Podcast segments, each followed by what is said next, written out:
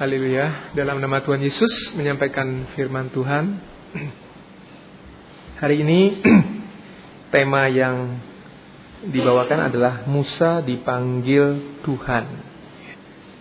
Saya kira judul ini barangkali pas waktunya berkenan dengan akan diadakannya uh, pemilihan pengurus majelis periode tahun 2006-2009 yang setahu saya untuk uh, Saman Hudi ini akan diselenggarakan pada minggu yang akan datang, hari Sabat yang akan datang.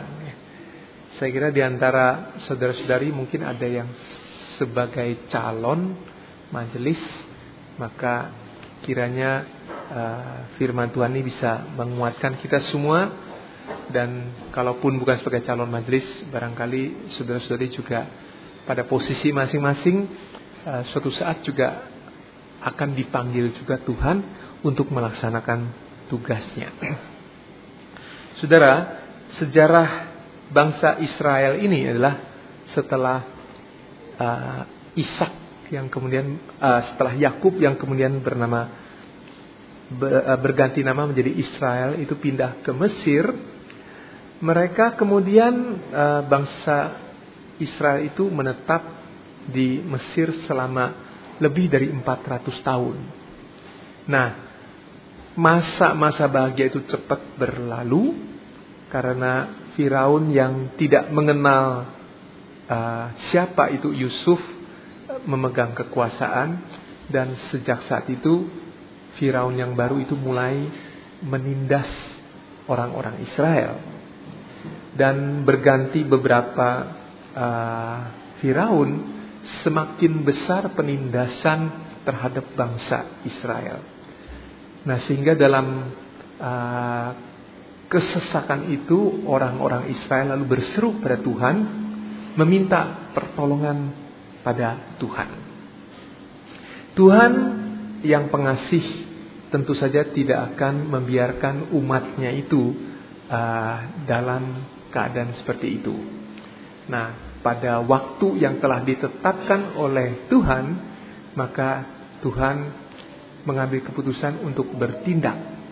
Tuhan mau melepaskan orang-orang Israel dari cengkeraman uh, Firaun Mesir. Nah, tapi saudara sekalian, uh, Tuhan akan mewujudkan maksudnya ini bukan secara langsung secara langsung dia sendiri yang memimpin ya. tetapi dia memilih pemimpin dan untuk sekali ini dia Tuhan sudah menetapkan yang akan memimpin bangsa Israel keluar Mesir itu adalah Musa ya. nah karena itu hari ini kita akan melihat uh, tentang bagaimana Musa ini dipanggil oleh Tuhan ini dicatat pada kitab keluaran di pasal 3. Mari kita sama-sama membuka kitab keluaran. Di kitab keluaran pasal 3 ini, pasal 3 kemudian pasal 4 ya. Kalau saudara-saudari lihat di pasal 2 bagian akhir, pasal 2 ayat 23 perikop itu Musa diutus Tuhan. Ya, Musa diutus Tuhan. Nah itu satu perikop panjang sekali sampai pasal 4 ayat 17. Nah panjang sekali jadi hari ini uh, mungkin kita tidak membaca semuanya tapi uh, barangkali uh, nanti kalau saudara pulang bisa sempat baca lagi uh, yakin di situ akan menemukan lebih banyak lagi pengajarannya. Nah, saudara, kenapa Musa ini dipilih oleh Tuhan? Ya, kalau kita, kita lihat mengetahui latar belakang daripada Musa ini juga satu mujizat ya. Jadi bagaimana Musa itu bisa lepas dari pembantaian bayi oleh Firaun ya.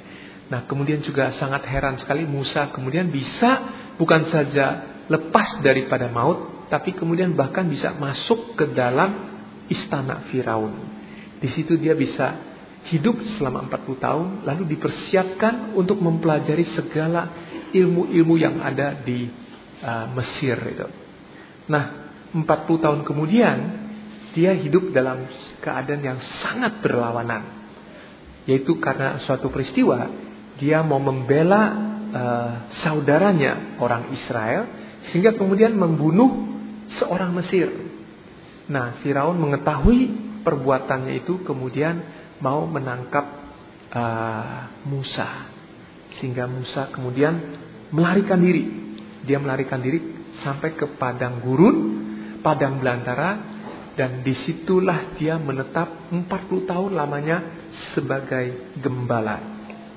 Nah, Musa yang tadinya masih muda, yang masih emosional, yang menggebu-gebu ingin menyelamatkan bangsanya, sekarang setelah 40 tahun, hidupnya hanya berhadap-hadapan dengan alam padang gurun yang boleh dikatakan uh, monoton dan juga berhadapan dengan kambing domba.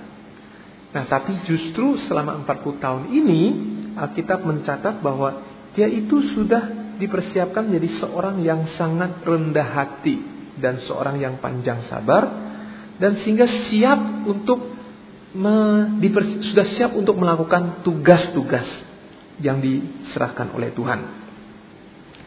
Barangkali kita bisa baca dulu di kisah pasal 7, kisah para rasul, yang keluaran pasal 3, saudara kasih tanda saja, nanti kita akan sering balik ke situ ya. Kisah para rasul, pasal 7,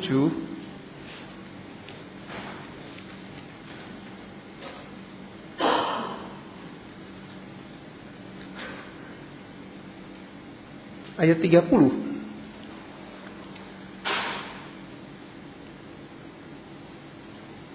Dan sesudah 40 tahun tampaklah kepadanya seorang malaikat di padang gurun gunung Sinai di dalam nyala api yang keluar dari semak duri. Ya. Jadi 40 tahun lamanya Musa itu di padang gurun. Padang gurun sehingga saudara mungkin ada orang kalau kita bisa bayangkan 40 tahun sebagai gembala apakah itu sebagai suatu pemborosan waktu tapi ternyata itu bukan. Ternyata Tuhan memang mempersiapkan Musa di selama 40 tahun itulah mempunyai sifat-sifat atau karakter-karakter sebagai seorang yang nanti sanggup memimpin orang Israel keluar daripada Mesir. Nah, saudara sekalian, jadi kalau kita kembali ke pasal Keluaran pasal 3 situ ya. Di situ diceritakan bagaimana Musa itu prosesnya itu dipanggil oleh Tuhan ya. Kita baca Keluaran pasal 3 ayat 4. Ayat 4, ayat 5 sampai ayat 8 ya.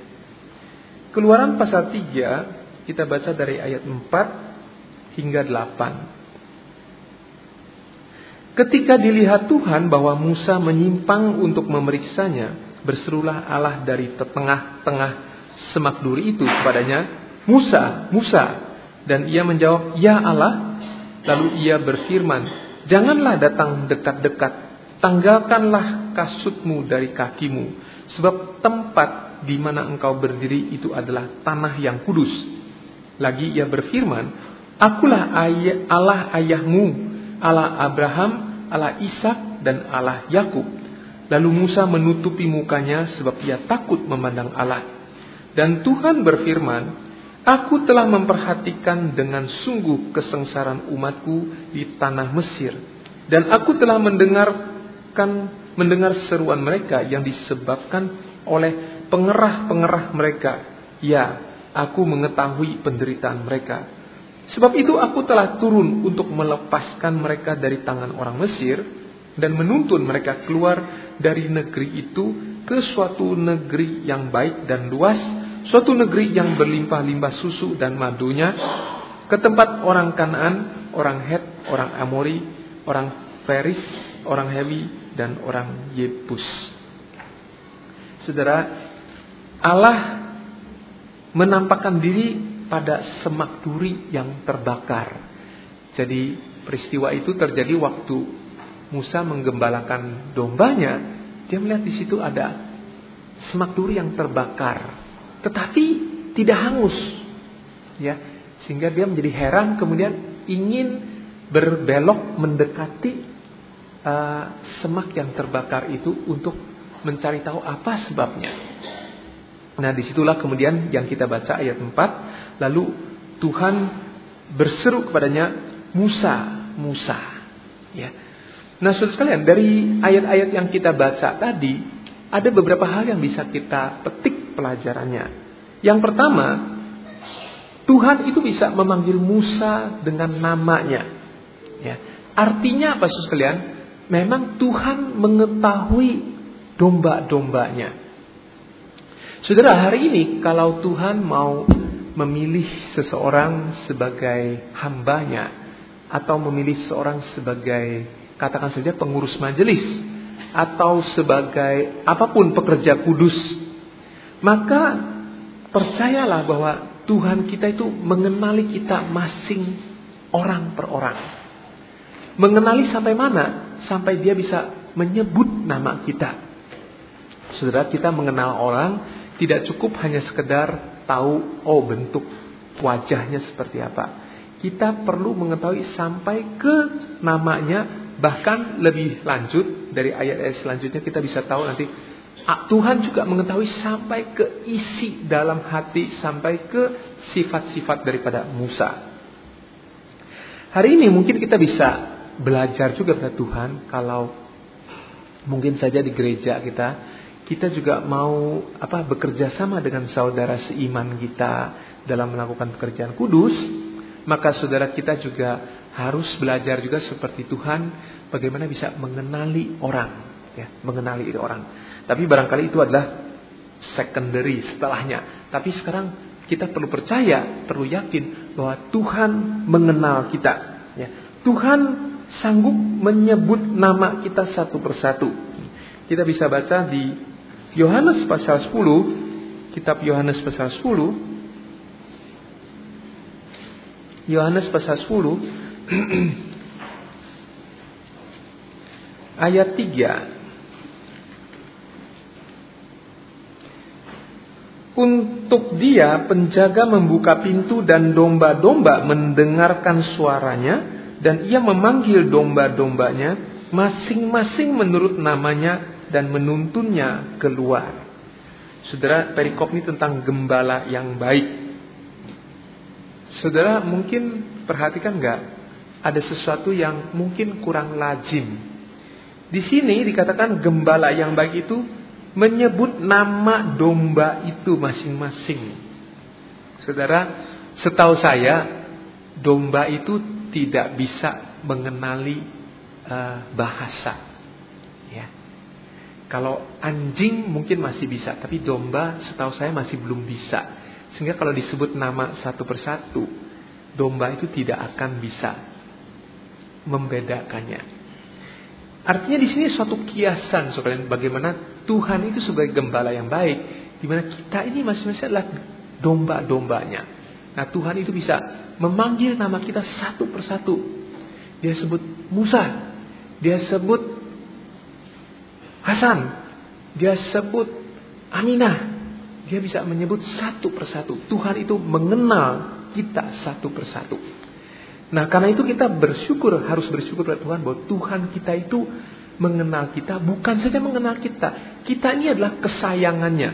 Kita ini dipelihara olehnya. Seperti domba dia tuntun sampai ke padang rumput yang segar dan juga ke tepian air. Supaya di situ kita dipeliharanya kita bisa hidup.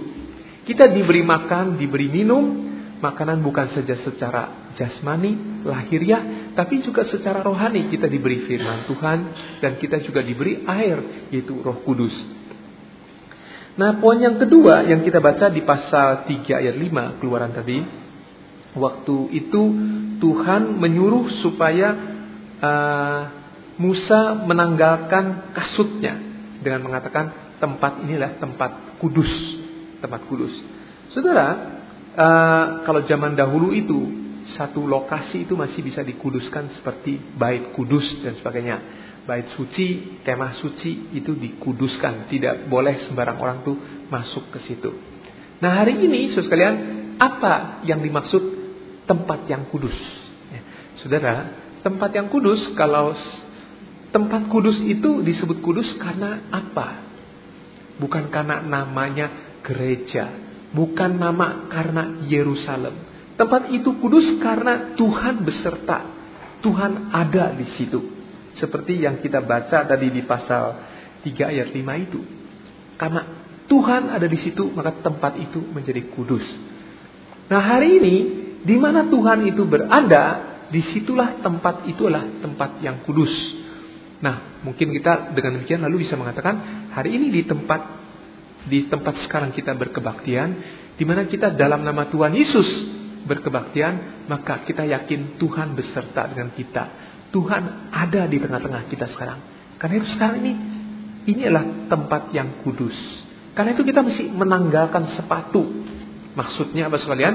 Hendaklah kita menjaga menjaga tingkah laku kita, ya. Bukan sungguh-sungguh kita lepas sepatu ya. Memang zaman dahulu ada beberapa juga orang masuk ke dalam olah gereja itu di luar itu sepatu dilepas ya. Mirip-mirip kalau beberapa daerah itu mau masuk rumah orang mesti lepas sepatu.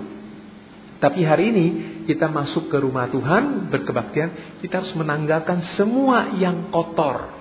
Ya, pikiran-pikiran yang jahat, perbuatan-perbuatan yang jahat, ucapan-ucapan yang yang tidak senonoh itu mesti kita singkirkan semua. Ya. Nah, bagaimana dengan secara individual? Apalagi buat saudara-saudari kita semua yang sudah menerima Roh Kudus, maka Tuhan itu ada di dalam diri kita, di dalam hati kita. Karena itu kita juga harus tahu bahwa hati kita, diri kita ini adalah suatu tempat yang kudus, baik kudus buat Tuhan. Karena itu kita juga perlu menyadari kudusnya diri kita ini, lalu kemudian terlebih kita mesti menanggalkan sepatu kita. Dari ayat 6, pasal 3 ayat 6 sampai 8, di situ menceritakan Tuhan mendengarkan uh, keluhan daripada orang-orang Israel dan sekarang dia turun sendiri ingin menyelamatkan orang Israel sesuai dengan janjinya kepada uh, kepada Abraham, kepada Ishak, kepada Yakub, keturunannya itu akan menjadi bangsa pilihannya, akan dituntun keluar dari Mesir untuk masuk ke satu tanah, satu negeri yang berlimpah susu dan madunya. Saudara, hari ini kalau kita lihat uh, kaitannya dengan gereja kita sekarang, ya, uh, mungkin gereja kita sekarang masih seperti ada di Mesir. Ya, apa maksudnya? Karena gereja sekarang masih ada di dalam dunia ini. Ya. Dunia ini adalah Mesir secara rohani. Dunia ini penuh dengan segala macam kekerasan, kejahatan, penindasan, dan umat Tuhan hidup di dunia ini adalah sangat menderita. Nah, karena itu Tuhan tidak akan berlama-lama membiarkan umatnya menderita. Maka pada saatnya dia akan menuntun umatnya untuk keluar dari Mesir ini untuk masuk ke tanah perjanjian. Saudara, kalau untuk bangsa Israel itu sudah terjadi uh, berapa ribu tahun yang lalu, nah sedangkan untuk kita umat Kristen sekarang waktunya belum tiba. Ya. Kapan waktunya tiba? Waktunya akan tiba tatkala Tuhan Yesus datang kedua kalinya. Pada saat itu kita semua akan disambut ke sorga. Di situ kita akan masuk ke kerajaan sorga, kanaan rohani negeri yang dijanjikan Tuhan. Nah, saudara itu adalah uh, pembukaan daripada bagaimana uh, peristiwa Musa dipanggil. Nah sekarang kita akan mempelajari bagaimana Musa itu dipanggil. Ya. Ini kita kembali baca atau buka keluaran pasal 3. Keluaran pasal 3. Saudara, Tuhan memanggil Musa Tadi sudah kita lihat ya, baca tadi sampai pasal 8 ya. Uh, kemudian kita baca mulai dari ayat 10 ya. Pasal 3 ayat 10. Jadi sekarang pergilah, aku mengutus engkau kepada Firaun untuk membawa umatku orang Israel keluar dari Mesir. Jadi di sini Tuhan memanggil Musa mau mengutus Musa untuk menghadap Firaun. Ayat 11. Ini adalah reaksi atau respons daripada Musa. Tetapi Musa berkata kepada Allah, "Siapakah aku ini maka aku yang akan mengang, menghadap Firaun dan membawa orang Israel keluar dari Mesir?" Rupanya Musa begitu mendengar uh, perintah daripada Tuhan ini dia shock. Nah, dia shock Apalagi disuruh menghadap ke Firaun. Saya kira Musa tidak lepas masih ada traumanya. Kenapa traumanya? Yaitu dia dikejar-kejar oleh Firaun. Ya. Firaun mau menangkap dia, bahkan mau membunuh dia setelah mengetahui bahwa Musa itu sudah membunuh. Ya. Jadi melakukan kejahatan pembunuh, pembunuhan. Sehingga Musa terpaksa melarikan diri dan tentu saja hatinya masih ada trauma, masih ada ketakutan itu terbukti di sini. Dia langsung menolak, ya, menolak dengan mengatakan siapakah aku ini? Ya, saya kira di sini ada campuran satu ketidakpercayaan bahwa dia tuh punya kemampuan dan kedua saya kira juga ada ketakutan akan Firaun. Nah, saudara, hari ini cukup banyak juga uh, umat Kristen waktu dia dipanggil Tuhan untuk diserahkan satu tanggung jawab, misalkan saja dipilih sebagai pengurus. Nah, tidak sedikit responsnya juga seperti Musa ini juga. Kaget, shock, takut. Ya, dan merasa tidak mampu. Siapakah aku ini? Saya kira ini normal saja, wajar saja. Musa sendiri juga mengalami hal seperti ini. Nah, tapi terhadap ini, Yesus kalian, terhadap kekhawatiran semacam ini, Tuhan itu tidak tidak mem, tidak mengubah rencananya. Kita tahu bahwa Tuhan itu maha kuasa. Dia maha tahu, dia bisa melakukan segalanya. Dan kita di sini kita lihat interaksi antara Tuhan sama manusia. Nah, walaupun manusia itu dalam hal ini Musa itu menolak, tapi kita lihat Tuhan itu tidak mengganti, tidak mengubah dia punya rencana. Kita baca di ayat 12. Ya, ayat 12. Lalu firman-Nya, "Bukankah aku akan menyertai engkau?" Ya, "Bukankah aku akan menyertai engkau?" Inilah tanda bagimu bahwa aku yang mengutus engkau apabila engkau telah membawa bangsa itu keluar dari Mesir, maka kamu akan beribadah kepada Allah di gunung ini. Saudara, di sini terhadap Musa yang takut, terhadap Musa yang merasa tidak sanggup, Tuhan memberikan satu janji, aku akan menyertai engkau. Saudara, ini adalah satu eh, satu satu kata yang sangat meyakinkan. Hari ini saudara sekalian kalau kebetulan sudah sebagai pemimpin juga saudara bisa memakai contoh atau teladan daripada Tuhan ini kalau kita misal saja entah di gereja maupun di rumah atau di kantor terhadap saudara seiman, terhadap anak sendiri, terhadap anak buah sendiri, kalau dia merasa tidak sanggup, merasa gentar, maka kalau Anda tawarkan, jangan takut, aku akan menyertai engkau. Ini satu kalimat yang sangat menghibur dan juga sangat memberi kekuatan Ya, sangat memberikan kekuatan. Nah buktinya setelah Musa mendengarkan ini, dia kemudian menjadi tenang. Menjadi tenang. Ya. Tapi kemudian rupanya Musa waktu juga masih dalam keadaan yang sangat labil. Setelah dia tenang, kita tahu bahwa Musa ini orang yang beriman kepada Allah. Sejak kecil dia dididik sudah mengenal Allah. Ya, sehingga waktu melihat semak duri itu menyala, lalu mendengar suara Musa, Musa, di situ Musa langsung menjawab, "Ya Allah." Jadi dia langsung kenal itu Allah. Jadi dari di sini kita lihat Musa punya iman terhadap Allah. Tapi waktu dia dipanggil di sini, kita lihat reaksi daripada Musa ini menunjukkan seolah dia tidak beriman. Kita baca pada ayat 13. Ya. Lalu Musa berkata kepada Allah, Tetapi apabila aku ber, mendapatkan orang Israel dan berkata kepada mereka, Allah nenek moyangmu telah mengutus aku kepadamu dan mereka bertanya kepadaku bagaimana tentang namanya, apakah yang harus kujawab kepada mereka. Saudara di sini Musa saya tidak tahu apakah dia berdalih mengatakan orang-orang umat Israel akan bertanya kepada saya, siapa nama engkau Tuhan? Ya. Tapi saya kira Musa kan belum berhadapan sama orang Israel. Waktu itu belum tahu orang Israel itu macam apa. Ya. Nah, jadi saya kira di sini ada kemungkinan pertanyaan ini bukan dari orang Israel atau umat Israel, tapi dari dirinya sendiri. Dia ingin tahu nama Allah.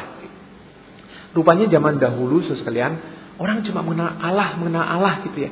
Tapi belum ada namanya belum ada namanya. Nah, kalau kita lihat jawaban Allah juga tentang pertanyaan Musa itu juga cukup uh, cukup memerlukan pemikiran ya.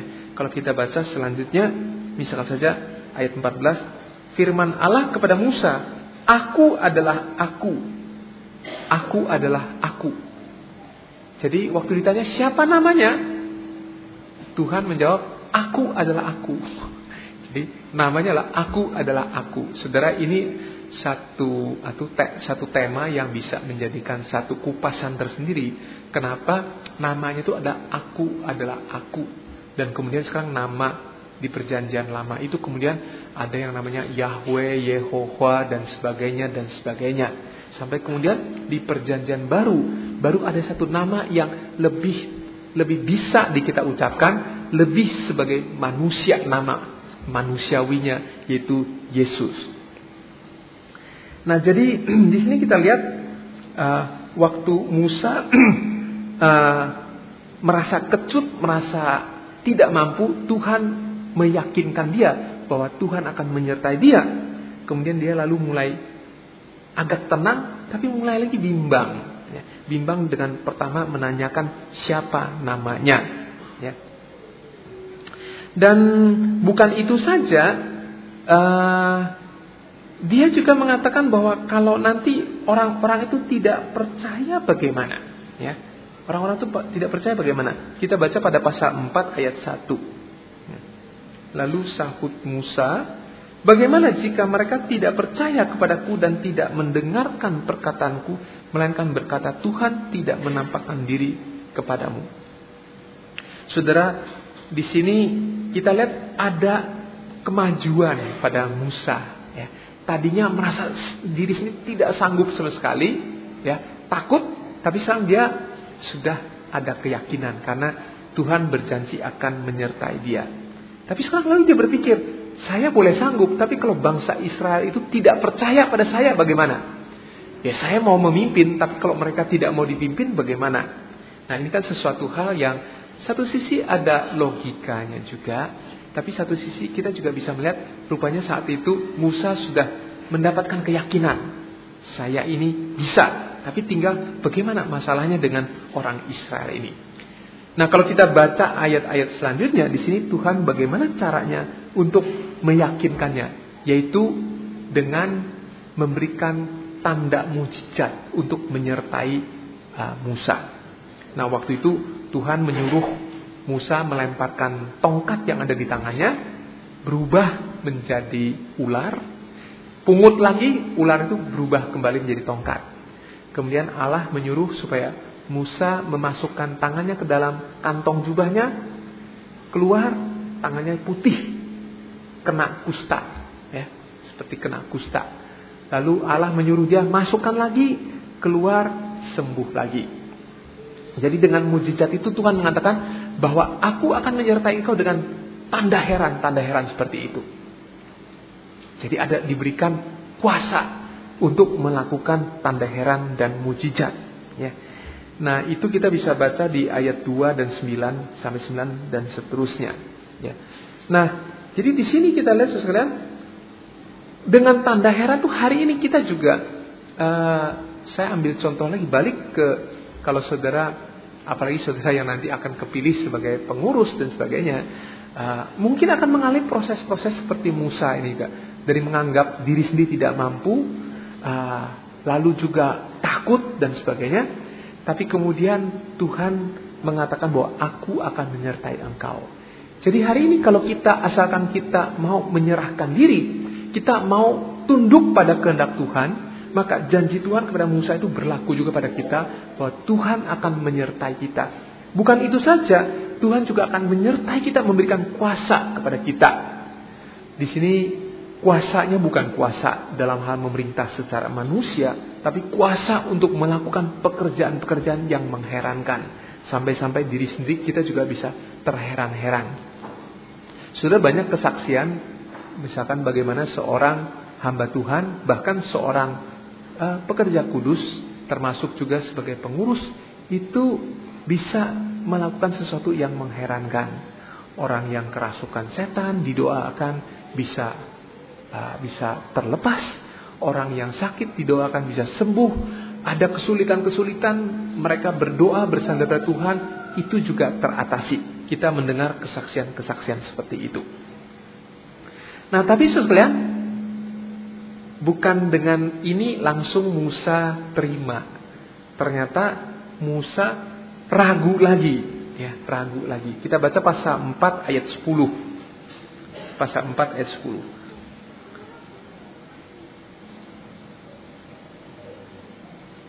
Pasal 4 ayat 10 lalu kata Musa kepada Tuhan ah Tuhan aku ini tidak pandai bicara. Dahulu pun tidak dan sejak engkau berfirman kepada hambamu pun tidak.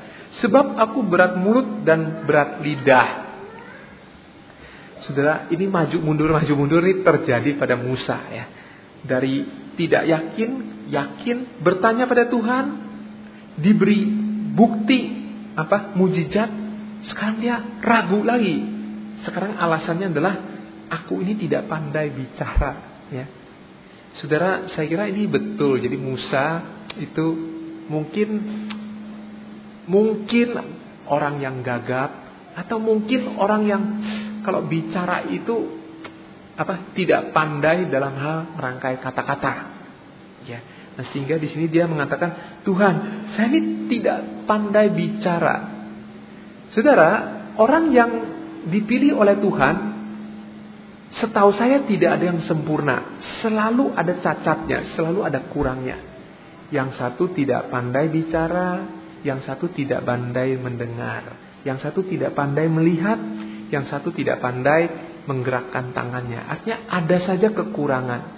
Jadi hari ini kita kalau dipilih oleh Tuhan, kalau kita lihat-lihat diri sendiri, kita juga akan menemui, wah saya ada kurangnya. Seperti hanya Musa mengatakan saya tidak pandai bicara. Ya. Nah hari ini kita masing-masing akan punya alasan, seolah alasan itu kuat. Wah pak, saya kan belum punya pengalaman, belum pernah jadi majelis. Mana bisa saya jadi majelis? Ya.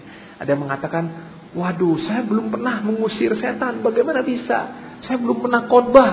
Saya belum pernah menghadapi orang yang misalkan saja uh, bermasalah dalam kehidupan rumahnya, misalkan.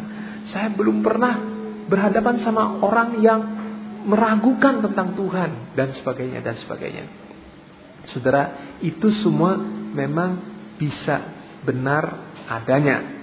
Ya, bisa benar adanya. Tapi sekarang bagaimana Tuhan menanganinya? Kita baca pasal 4 ayat 12. Pasal 4 ayat 12. Ayat 11.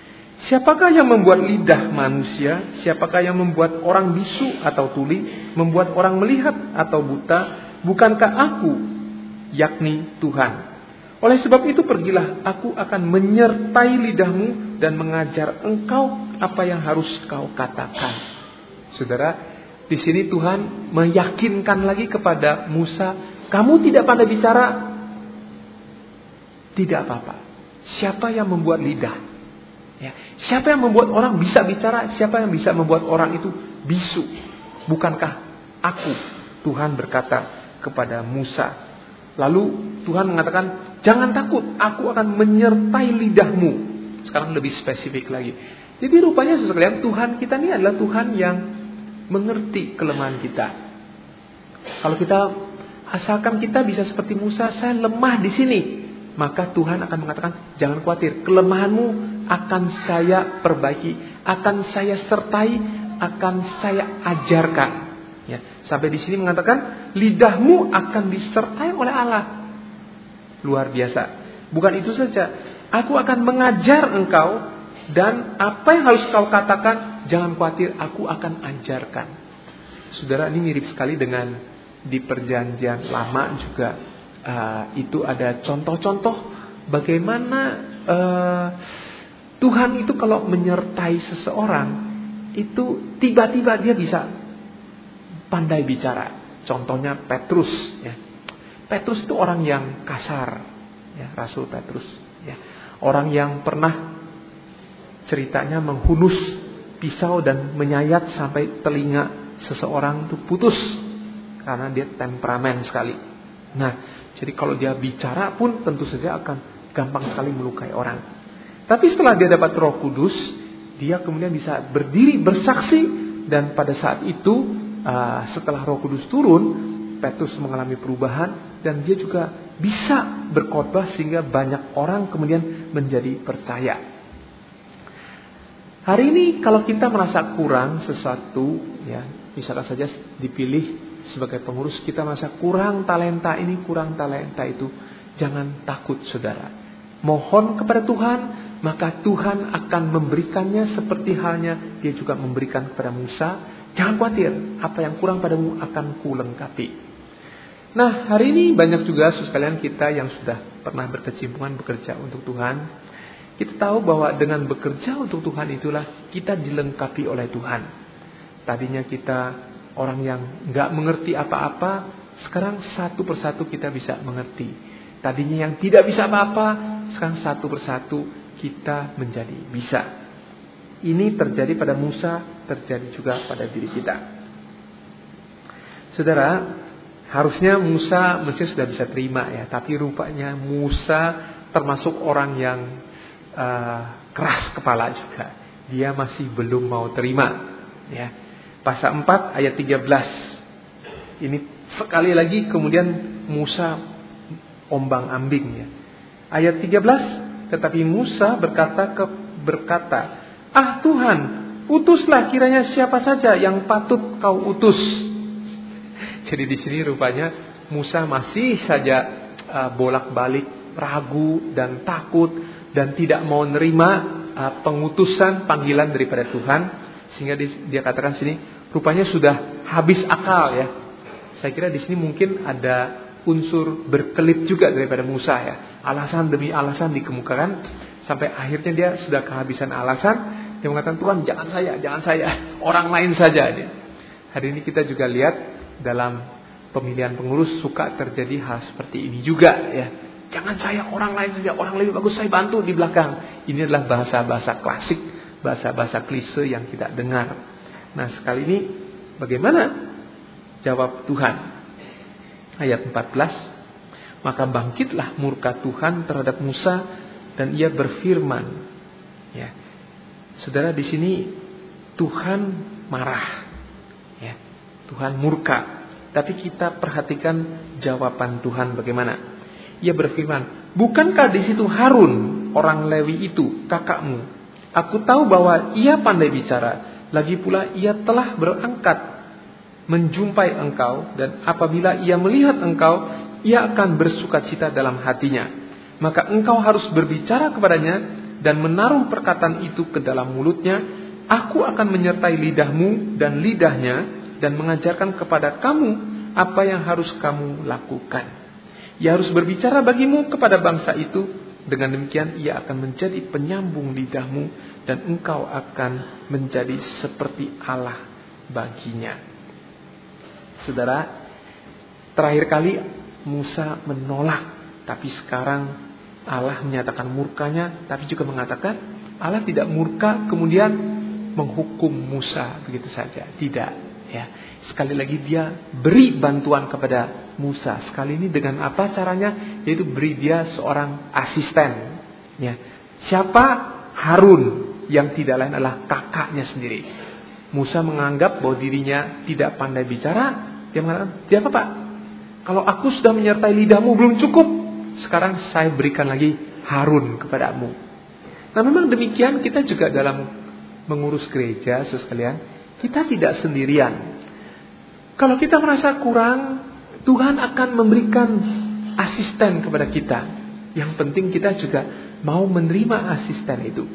Jadi kalau kita di gereja nanti bekerja untuk Tuhan, kita jangan seolah-olah bekerja sendirian, ya.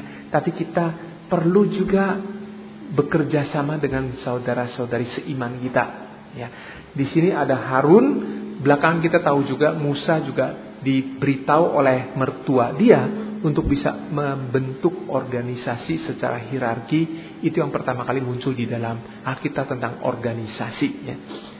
Nah, Saudara, jadi kita lihat di sini Musa dipanggil jalannya tidak mulus, bahkan cenderung ada perbantahan daripada Musa.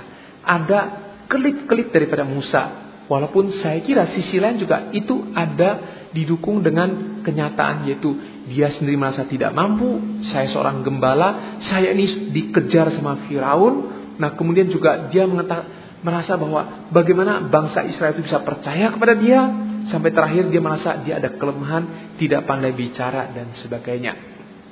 Tapi kita lihat Musa toh akhirnya menyambut panggilan Tuhan. Dia terima pengutusan daripada Tuhan ini sehingga kita tahu kemudian bahwa dia dipakai oleh Tuhan dengan heran sekali sehingga men, me, telah berhasil menyelesaikan tugas yang diserahkan Tuhan kepada dia. Nah hari ini kita juga sama sekalian. Kita semua adalah Musa, Musa dalam ruang lingkup diri kita masing-masing. Ada kita dipanggil untuk skop pekerjaan yang besar, ada ruang lingkup yang kecil. Tapi Yesus sekalian, Alkitab mengatakan kalau kita dipanggil oleh Tuhan, kita janganlah menolak. Karena kalau kita menolak, maka Tuhan tidak suka. Tuhan akan marah. Bukan itu saja, Alkitab juga mengatakan kalau pohon tidak berbuah, pohonnya itu akan ditebang. Kita baca 1 Korintus 1 Korintus pasal 9 ayat 16 dan 17. 1 Korintus pasal 9 ayat 16 Karena jika aku memberitakan Injil Aku tidak mempunyai alasan untuk memegahkan diri. Sebab itu adalah keharusan bagiku. Celakalah aku jika aku tidak memberitakan Injil Kalau andai kata aku melakukan menurut kehendakku sendiri Memang aku berhak menerima upah tetapi karena aku melakukannya bukan menurut kehendakku sendiri, pemberitaan itu adalah tugas penyelenggaran yang ditanggungkan kepadaku. Paulus di sini mengetahui bahwa dirinya itu tidak bisa tidak harus menanggung tanggung jawab ini. Inilah satu tugas, dia bilang. Kalau saya tidak melakukan tugas itu, saya akan celaka. Saya akan celaka.